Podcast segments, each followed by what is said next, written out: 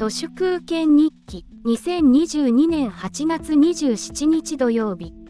人生100年時代は一つのカルトです。そもそも今の中高年の多くは100歳まで生きられません。人生100年時代だからほにゃららと言っている人はカルト信者です。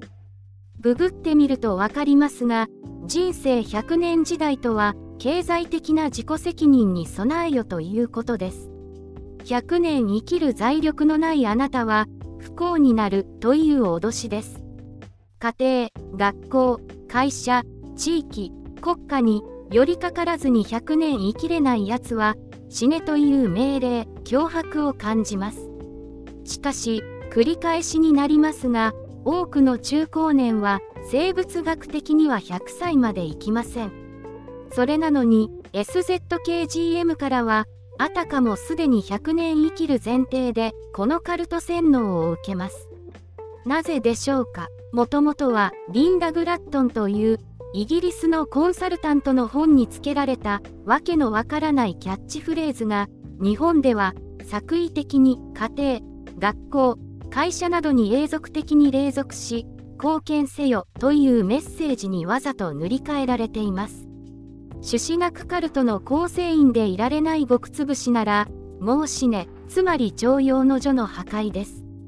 藤原和弘というもともとはリクルートの人で民間から中学の校長になったり2008年から2011年までの橋本知事時代に大阪府特別顧問政策アドバイザーをやったりしている人がいるんですが人生100年時代というコンセプトと藤原和弘の主張はかなり近いものを感じます要するに人生のすべてを市場化しようとする絶対悪です藤原和弘は一つの専門性を獲得するためには1万時間が必要で3つの専門性3万時間を人生を通じて得られれば100万分の1の希少性を持つ人材になるというようなことを言います。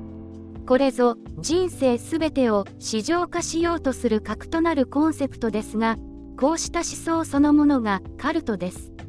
私の周りでもこれまでの30年くらいのキャリアを捨てて、いきなり公認会計士を目指し始めたり、ある日突然、プログラミングを始めたり、あるいはそば打ちのプロになろうとしたり、そういう再チャレンジを素晴らしいことだと思い込んでいる人がかなりいますが私には人生100年時代というカルト思想の犠牲者のように思えてなりません。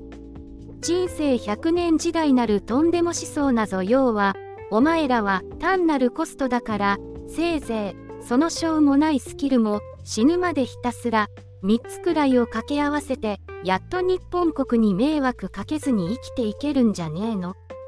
ていう人をおちょくりまくりの思想もどきなのではないかと思いますので、私は老人の老後さえも市場化しようとする。大阪一心的新自由主義的な絶対役を完全スルーして家庭学校会社地域ふるさとにとって全く役立たずのならず者として生きていきたいと思います。本日は以上です。ありがとうございました。人の行く裏に道あり花の山。